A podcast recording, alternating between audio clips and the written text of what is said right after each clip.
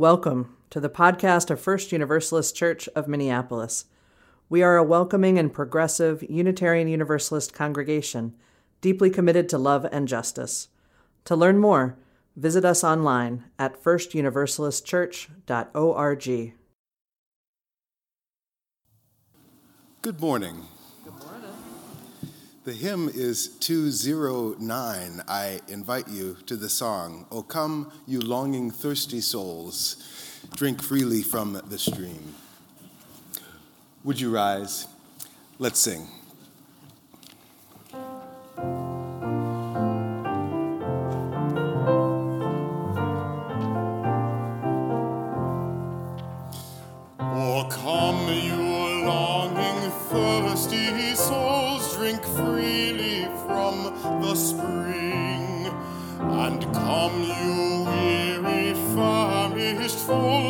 And end your hungering. Why spend yourself on empty air? Why not be satisfied? For everywhere a feast is spread, that's always at our side.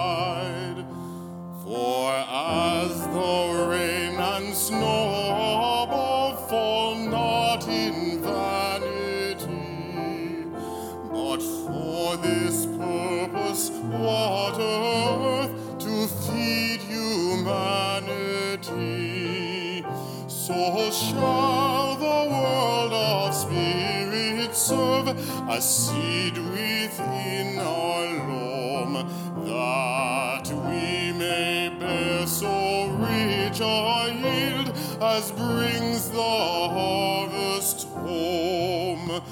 For we shall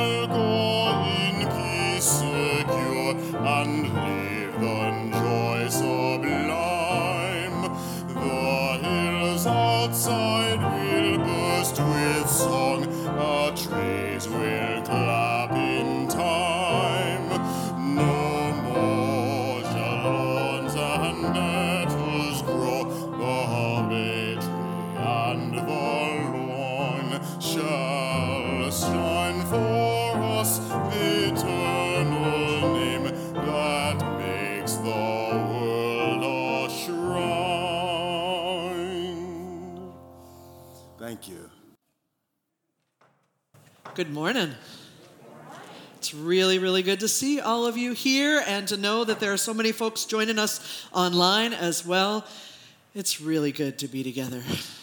My name's Jen Crow. I'm one of your ministers here at First Universalist. Welcome to each and every one of you. Now, whenever I am in this building, I am reminded that this building didn't start as First Universalist Church. This building, when it was built in the 1920s, was for a different faith community. Any clues you might see about what kind of faith community it was? Any clues? Yeah, yeah, yeah. Jewish community? Yes, you are absolutely right. This used to be a synagogue and it was built originally as a synagogue. What are the clues as you look around that, you, that help you? Right? End of the pews. These are the original 1920s pews with the Stars of David. I saw somebody pointing up. Oh, we've got the, the air exchange grates have a Star of David. They're decorative. Where else? Bottoms of the lights, right?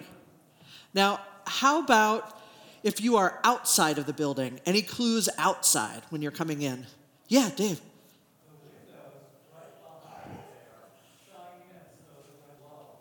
Ooh. All right, I'm learning something I didn't know before, which I love, which is that the windows are set in a way so that when it's sunset, the light comes in and creates a glow. Amazing. Any other outside signals? All right, oh, go ahead. It looks more like a synagogue, like more of the kind of traditional shape or way of being. That's right. There's no steeple outside, there's no cross on the top if it was built as a Christian congregation initially. Back there. Yes, there are words on the outside of the building. So if you arrive and you look up at the stairs and the big pillars at the front of the church and you look up above, there are words written there that are from the Jewish faith. So it's a way of saying, here we are. Here we are right here, proclaiming it loudly and clearly for the whole community. So Adath Jeshurun was the Jewish congregation that was here for 66 years in this building. And when they built this building back in the early 1920s, they did it not only as a way of being together, but as a way of resisting the current environment that they were in. So, back in the 1920s, Minneapolis was known as one of the most anti Semitic cities in the nation. And that congregation built here in a city, like I said, one of the most anti Semitic in the nation, in a space where black folks and Jewish folks weren't necessarily even allowed to buy property. And they built a big old building with big old pillars and words on the outside that proclaimed who they were and what they were here for. They claimed this space. Now, anti Semitism, we know, is a form of racism, a form of oppression that means hatred or discrimination, oppression against Jewish people. And unfortunately, we are in another moment in our nation's history where anti Semitism is on the rise. And we tell the story of this place, of claiming space, of pushing back against oppression and against anti Semitism for a reason. We do it to remember that we are part of this line. We are part of a line of people that go back generations and generations that resist oppression and that resist racism. It's part of who we are as a part of this larger world. That's who we are and what we are about as a church.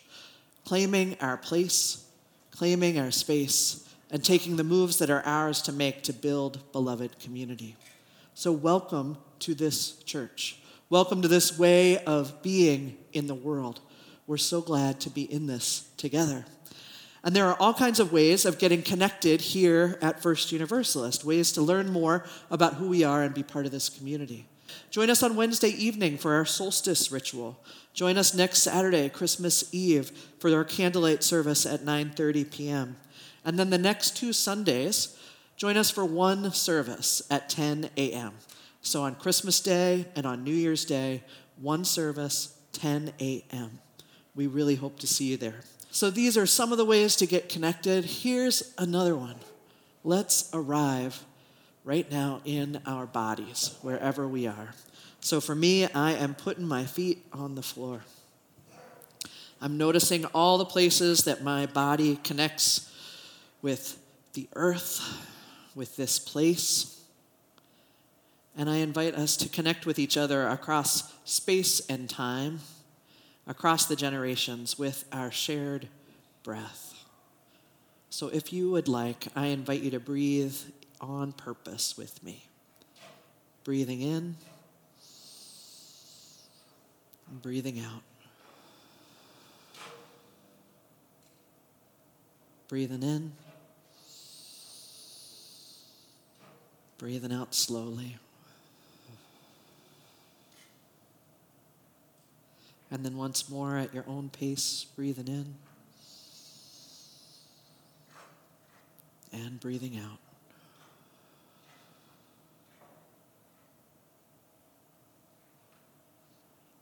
It's from this space of connection that we remember that wherever we are, whenever we gather, we are connected across time and space through bodies and breath, water and air and land.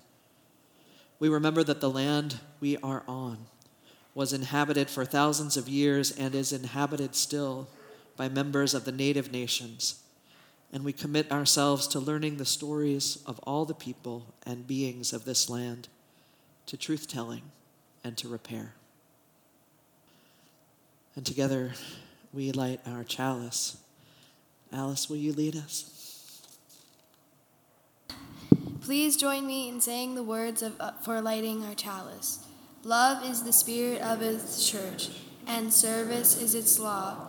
This is our great covenant to dwell together in peace, to seek the truth in love, and to help one another.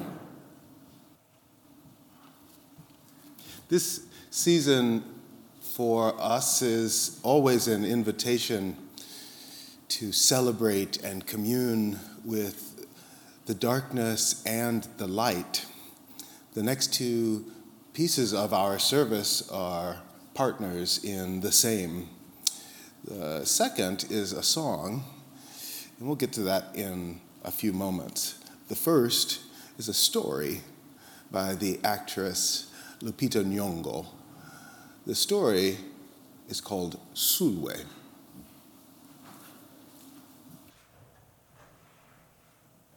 Sulwe by Lupita Nyong'o.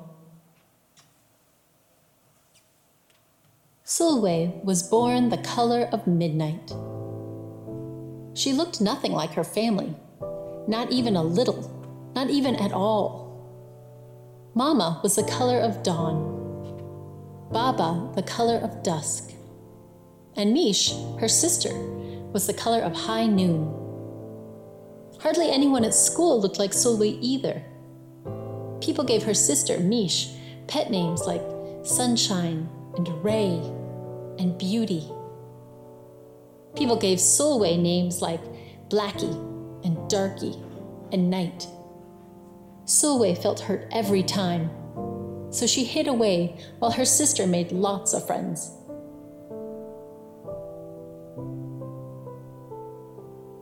Sulwe dreamed of being the same color as her sister. She wanted real friends too.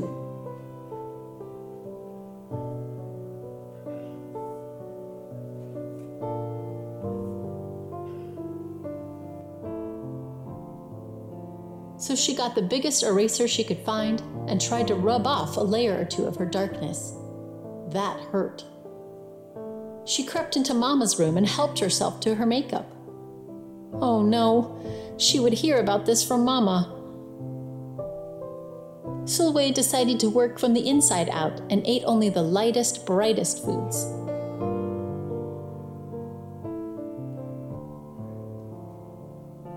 With a stomachache, she went to bed early and turned to God for a miracle.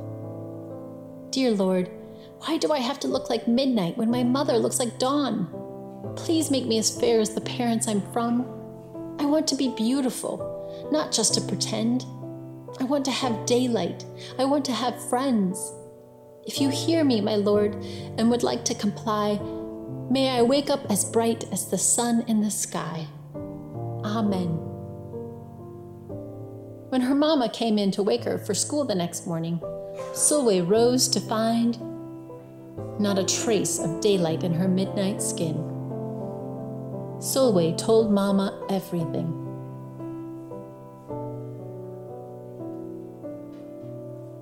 Mama asked, What is your name?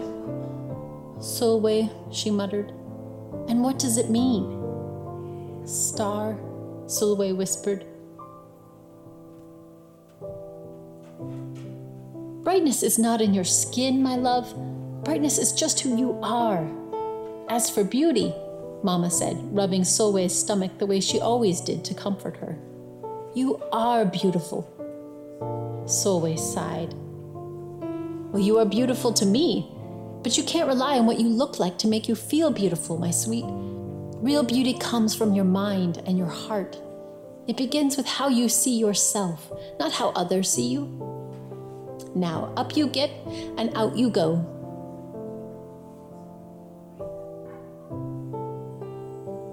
How could she, as dark as she was, have brightness in her?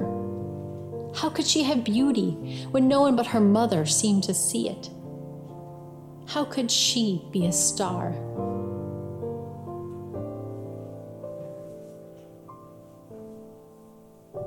That night, a shooting star appeared at Sulwe's window.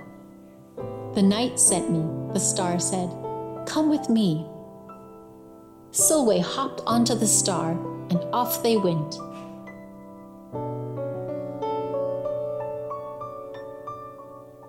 Long ago, at the beginning of time, said the star, there was night and day, and they were sisters.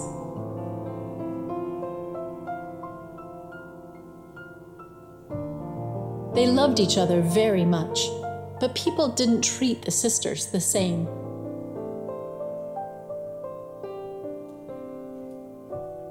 People gave Day pet names like lovely and nice and pretty.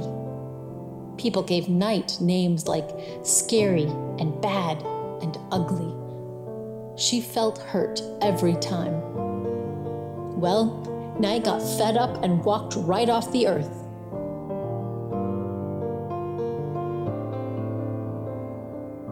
Day stayed behind and enjoyed making everybody happy in the sun. But then Day grew too long. Day began to really miss her sister. So did everybody else.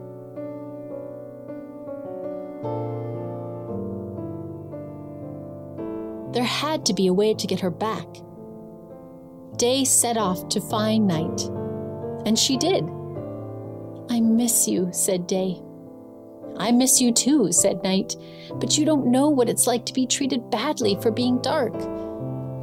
You're right, I don't, Day replied. But what I do know is that we need you just the way you are. Come and see.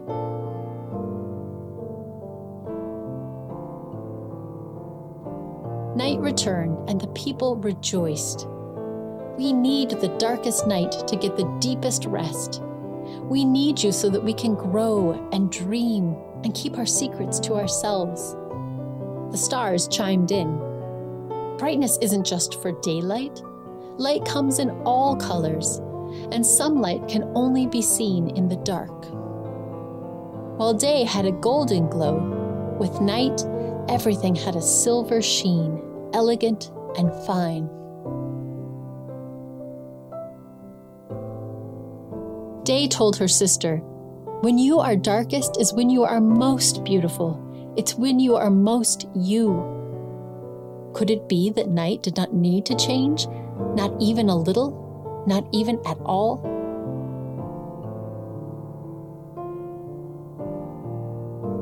Now that night and day were back together, a little bit of night returned to day in the form of shadows, and a little bit of day returned to night in the form of moonlight. They were inseparable from that moment on and promised to celebrate the brightness in each other, whether people chose to see it or not.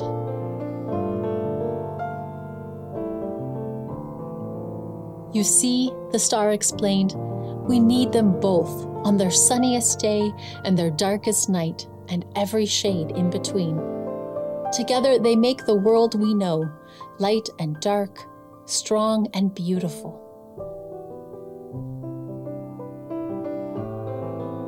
Sulwe rose the next morning, beaming. There would be no hiding anymore. She belonged out in the world, dark and beautiful, bright and strong.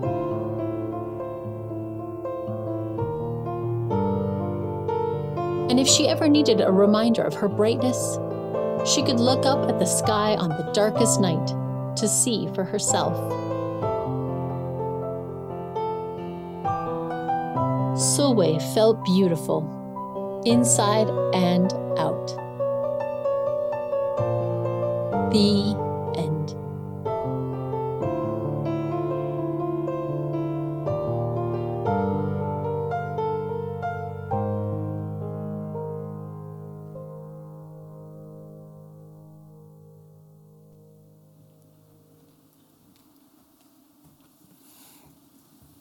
Uh, and just love to my friends Cassie and Mike and Allison for um, for the work that went into schooling and um, and making that beautiful for us to enjoy uh, this day.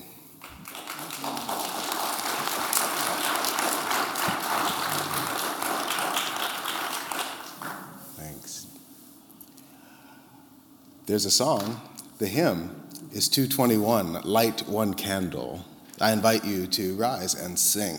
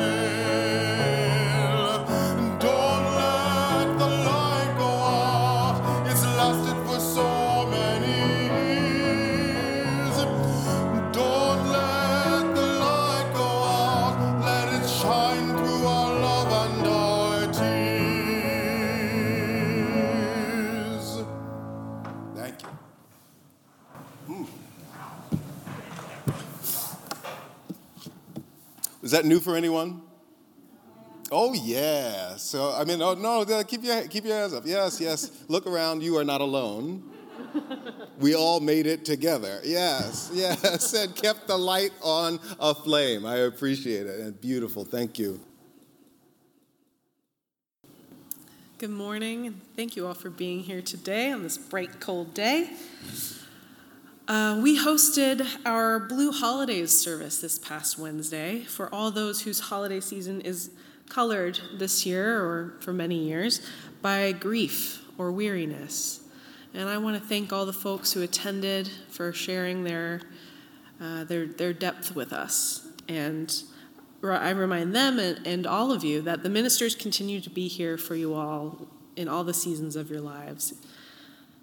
I'll just add that weariness is the Christmas spirit. Mary was tired, y'all. That was a long journey she went on. And then in a barn, I mean, yeah. so it is, it's okay to feel weary right now and anytime. Thank you for coming this morning and thank you for all that you do, even weary, even in grief. It's the first day of Hanukkah, a day when prayers were answered. A rabbi who inspires me very much, named Abraham Joshua Heschel, once said, Pray as if everything depends on God, but act as if everything depends on you. This year, as Reverend Jen mentioned, we have seen an incredibly fast rising tide of anti Semitism. In my training for Unitarian Universalist ministry, I've often heard about our Christian roots, and that's important. That's wonderful to talk about. But Christianity has roots too, doesn't it? And in Judaism, we can take a lot of inspiration, a lot of wisdom. Even our symbol of the flaming chalice has roots in Judaism. In World War II, the Unitarian Service Committee was helping to get Jewish refugees out of Europe, and it needed a symbol to stamp on papers to make them look more legit.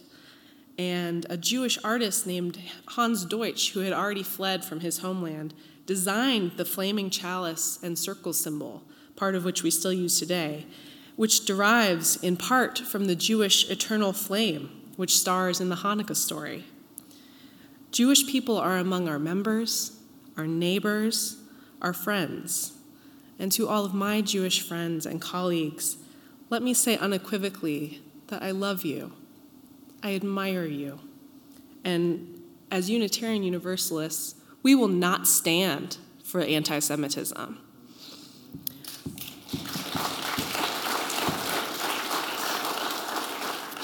Let us resist it everywhere it shows its awful face and do everything we can to make sure the Jewish folks in our communities are especially loved during this time. Together we pray that the grip of addiction might be loosened, that the weight of oppression be lightened, that grief might be shared, that joy might break through, and that love might make every suffering bearable for us all. Will you join me in a moment of restful silence?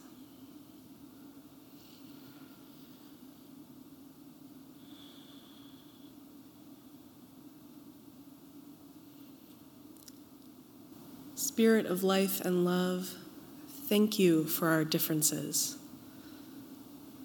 The different shades of our skin, our different religions. Thank you for all the magnificent ways of being that show just how multifaceted this world is. Help us to hold those who need healing, to protect those who are being marginalized, and help us to always keep kindled the fire of commitment and take rest when we need to in the deepest darkness. May it be so, and blessed be.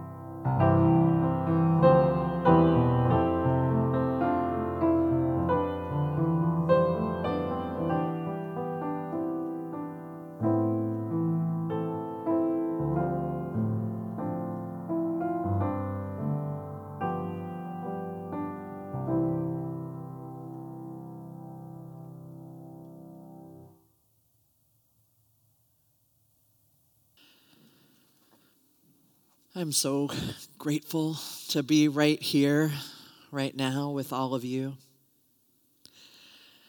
See, I arrived home uh, late Friday night, actually early Saturday morning, from a long week caring for a friend who is quite ill.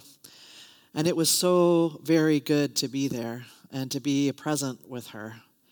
And it was also really good to come back here and to dive in yesterday morning to the Christmas pageant rehearsal, which I tell you is a time of mayhem and joy and nerves and excitement and singing and all the things. So I tell you, come on back this afternoon. It is joy, so much joy. I knew that coming back to church yesterday and today, I would be lifted up by all of you that I'd be lifted up by the singing, by the times of quiet, by just getting to be together. It's amazing how that works for me each and every time. This is a period in my life where I am caring for beloved family members and a mentor who are living and dying with cancer. It is a full time. Anybody who's been in moments like that with people that you love, you probably already know that it's full of this both intense busyness of tending to details, getting things done, trying to get things set up, and then sitting quietly. Sitting and just being present, being right there for those times when your loved one can be present too. It's such a back and forth of busy, busy, busy, slow, slow, slow. So, somehow in this time, as I've been sharing with friends and colleagues about what is going on in my life, they have started giving me, like they usually do, resources, spiritual practices, books that I could explore during this time. And I've got to say, they've all centered on a, a theme. Perhaps you'll be able to discern it as I tell you about these books. Number one, by Jenny Odell, How to Do Nothing Resisting the Attention Economy, which is awesome, by the way. Uh, Rest is Resistance, a Manifesto by Tricia Hersey, which is a great book. And then Sabbath by Rabbi jo- Abraham Joshua Heschel. What's the theme here? I don't know, rest? Which I gotta say, when I first began receiving these recommendations, I thought, well, thank you. This is ridiculous. I have no time to read an extra book right now. Thank you very much. Um, but these are wise ones who I listen to, and I've been digging in in different ways over the last few weeks. So I started off by listening to Jenny Odell's book, The How to Do Nothing uh, Resisting the Attention Economy. There's lots of gems in there, but there's one that has really stuck with me.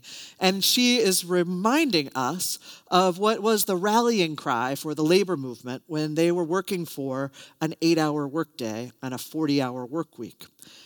A way to be able to be present in their own lives, the workers. And this is the rallying cry they used, the you know, promotional materials all said eight hours for work, eight hours for rest, eight hours for what we will. Eight hours for work, eight hours for rest, eight hours for what we will. And two days off a week from paid work. This is the makings of a healthy, whole life for individuals and for a community. That's what they said. And I've just been playing this in my head and wondering, what does that look like? Eight hours of work, eight hours of rest, eight hours of what we will, and two days off of paid work. What does that look like for us? And what would our world look like if that were true for each and every person? What would that be like? So I had that playing in my mind. And then I move over to Rest is Resistance, which I highly, highly recommend to you all. It's written by the author and activist Tricia Hersey. You've heard me talk about her before, founder of the NAP ministry, someone who talks about rest as a way of reclaiming ourselves, our bodies, our lives, reclaiming our dream space. And in particular, reclaiming that space if you are a person of color, if you are a black person in particular. She talks about the ways that rest was stolen from enslaved people, the ways that folks were worked beyond capacity over and over and over about the ways that rest was just not available and the dreams and the dream space that was stolen. And she talks about how reclaiming that dream space, reclaiming rest, is a way of resisting the systems of oppression that have taken root in our country. Rest is a way to push back against white supremacy culture and against capitalism. It's a way to decolonize ourselves. This is powerful, powerful work. And for me, it's great to have big ideas like that, but it helps even more to have some practical ways I can get my hands around it or my mind around what could this look like in my life, in our lives. It could look like eight hours of work, eight hours of rest, eight hours of what we will. It could look like that. But it could also look differently if that is what is needed when we remember that our bodies are not a vehicle for profit, right? Our bodies are divine dwelling places. When we remember that our bodies, even in this world with so many limitations and things that push down on us, that our bodies are still our own, and how we choose to spend our time and where we give our attention is something we can have some control over. So, in the book, she tells the story of a couple of ancestors in her life. And it reminded me of ways we can resist through rest and through claiming our body and mind and space as our own. She talks about her father, her father who was a railroad worker and also pastor at their family church, both of which were really full time jobs. She talked about how he was always there for their family, somehow amidst it all, how he was always at work on time, and how he grew up hearing and passed on to her that she and he needed to work 10 times harder as a black person in order to succeed in the world. That they needed to work 10 times harder. So, how could he possibly claim any space for rest in his world? He did it by, maybe counterintuitively, getting up earlier every morning. Each morning, he would be up an hour or two before the rest of the family, claiming quiet space for his own time of prayer and reflection, reading, encountering God, making space for himself and his own nourishment the way he chose every day. And then Tricia Hersey talks about her grandmother, who she spent a lot of time with as a kid, and how she would encounter her grandmother, and her grandmother would be sitting there quietly with her eyes closed. And Tricia would mistakenly think that she was asleep. So maybe she'd nudge her grandma or check in, Are you sleeping? And her grandmother would say, No, no, no, I'm resting my eyes. I'm resting my eyes, and be quiet now. I'm listening. I'm listening. Ways of reclaiming space, reclaiming time wherever you are, reclaiming rest. Hearing these stories, I was reminded about the ways that I have found to reclaim space, reclaim moments for myself, to recenter especially when things are feeling chaotic or too much, or I know I'm off balance. Now, some of you know that early in my recovery from alcoholism, some of the things my teachers taught me were you can actually start your day over at any point. You can actually reset yourself whenever you need to. And one of the ways they taught me to do this was hey, if you're feeling like things are out of control or you're off on a wrong track or your brain isn't going the, in a helpful direction, just excuse yourself and say, I'm going to go to the bathroom. Sorry, I got to go for a minute. Nobody ever questions that. You can go take your space. And I would go in there and shut the door, and it was my space for a couple of deep breaths. My space to say a centering prayer for myself, to reset in how and who I wanted to be. Now, this is something I've done also as a parent. I think parents know the bathroom is often a refuge, one of the few places you can shut the door and your kids are on the other side of it for a little bit. Maybe it's a shower, maybe it's space just to take those extra deep breaths, to reset, and to imagine a different way forward. There are lots of ways we can do this in our lives, ways that we can claim space, take time, reset ourselves. Now, I bring all of this up today because do you know what is a prerequisite for being able to dream? Rest. Right? Like any spiritual practice, rest is something that we have to do with intentionality, with regularity, and it provides an opportunity for light to shine in on our souls. That's what spiritual practice is about.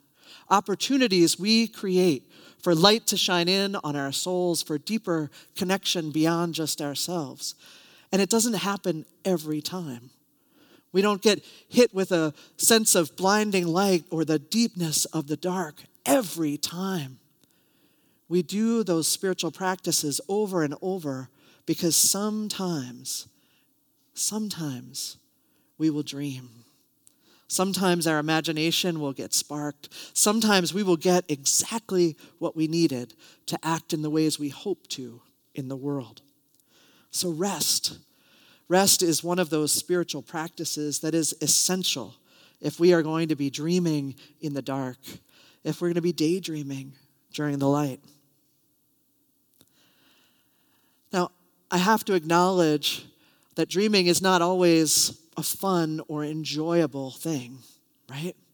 Sometimes when we dream, there are scary things there in our minds and hearts and bodies. Sometimes when we are awake in the world, which is what happens when we are rested and present, when we are awake in the world or when we are dreaming in the dark, we encounter things that are more like nightmares than like pleasant dreams. Awake we can be encountering the realities of this world the climate catastrophe, global warming, the ways that our that people oppress and harm each other, the rise of anti Semitism, the continued killing of black people by the police. There are so many things that feel like a nightmare when we are awake in the world. And when we are asleep, those nightmares might come too. So, this is where, again, I want to share something that's been really useful to me in those times of nightmare, whether it's awake or asleep.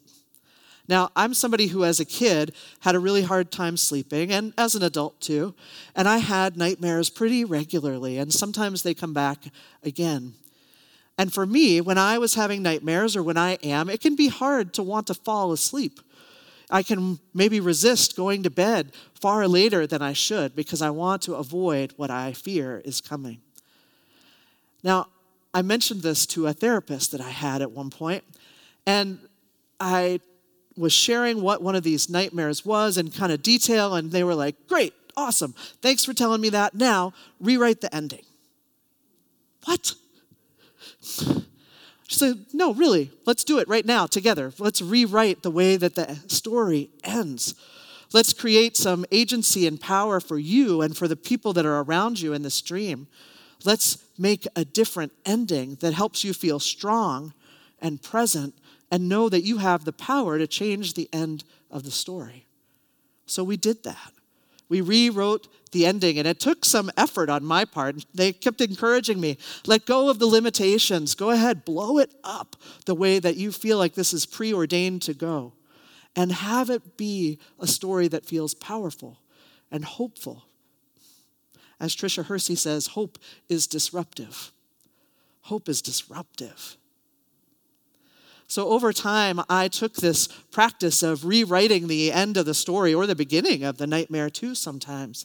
I took it into my own ability, ways of doing just by myself.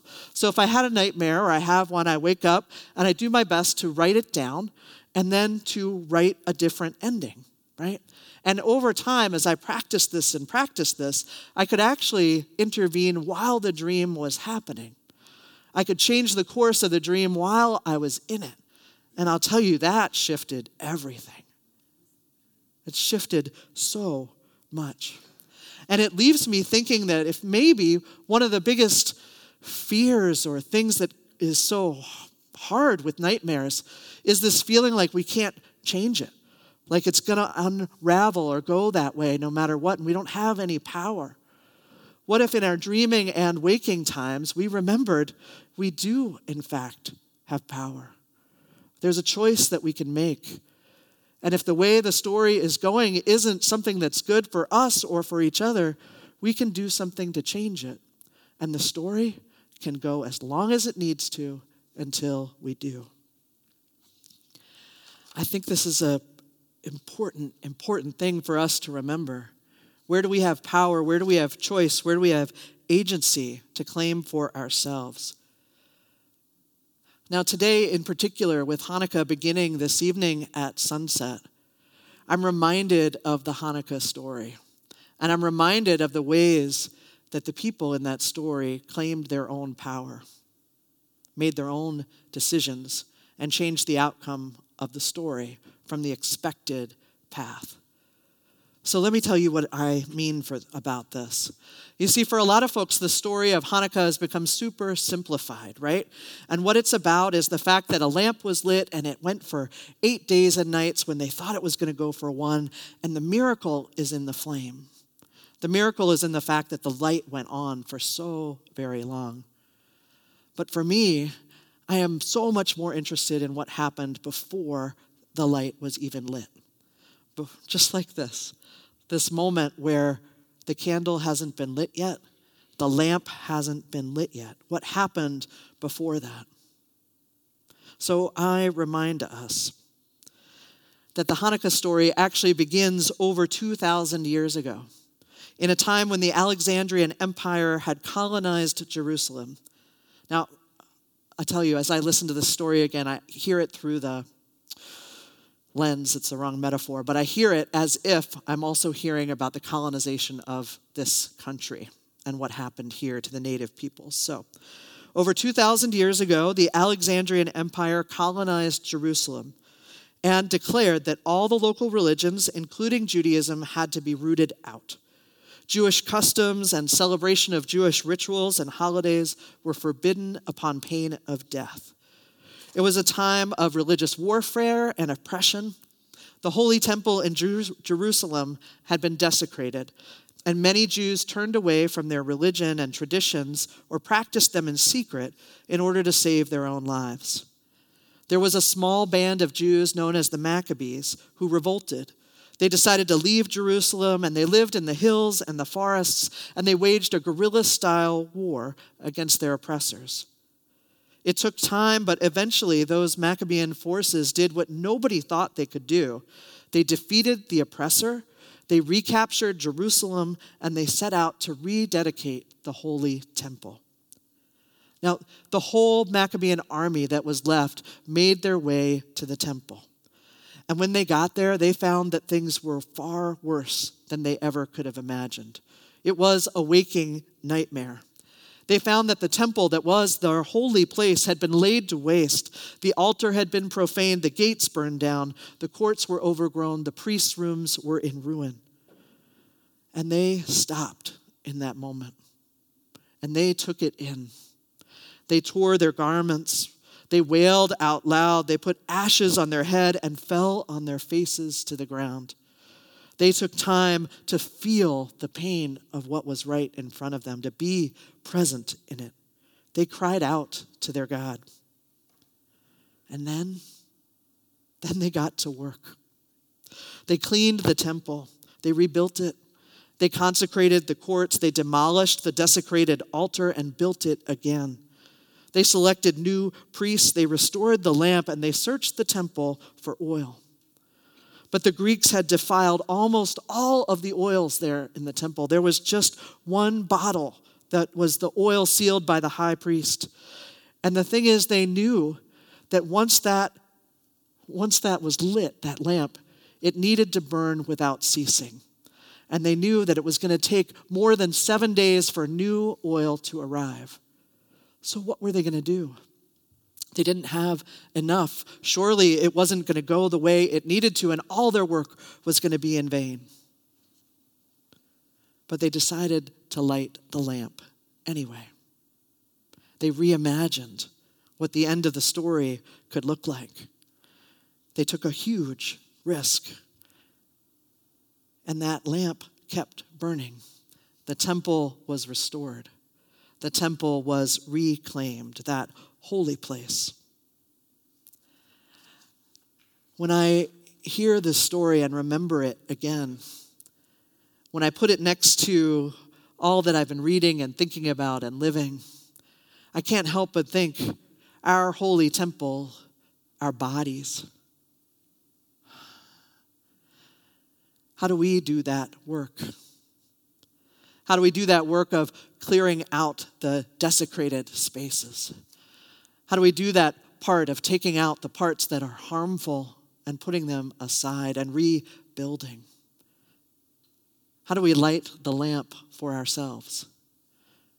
What are the ways we're going to claim rest as a spiritual practice so that we might not only reclaim mental and physical health or at least enhance it, but that we might also be a part of acting against the systems of oppression. Awake and aware, writing a new end to the story. May this be the work and the transformation we are about. Amen.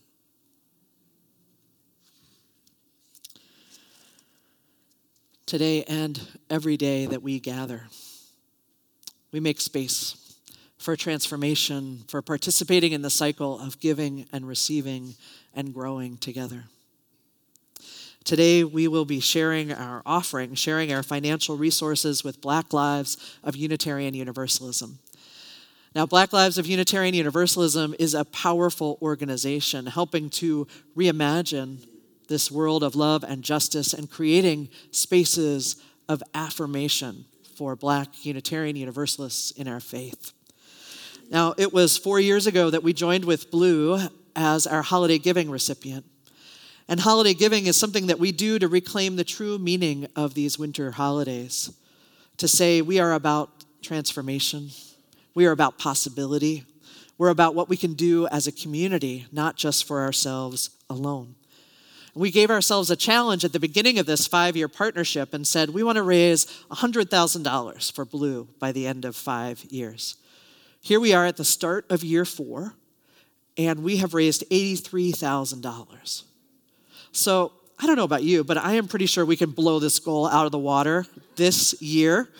So I invite you to give as generously as you're able, to support BLUU and the transformation of our faith and our world.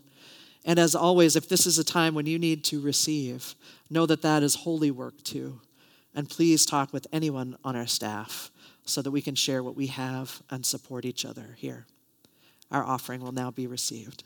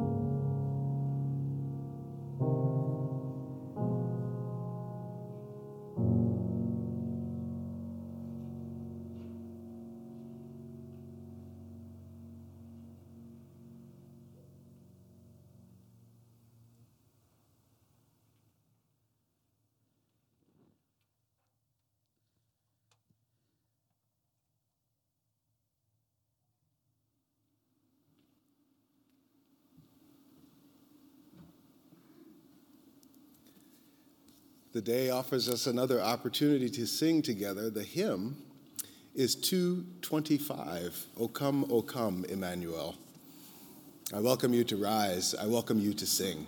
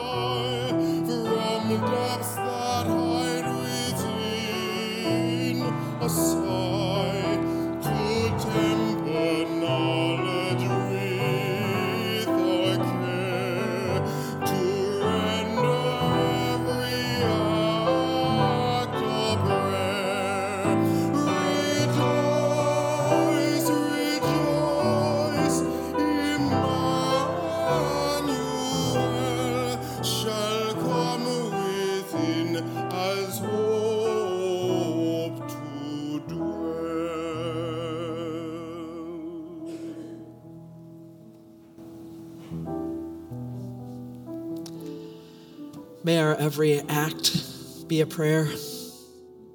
May rest be one of our actions. May we take our place, claim our space, our time, our place in resisting oppression and creating the beloved community we so dream about. May it be so.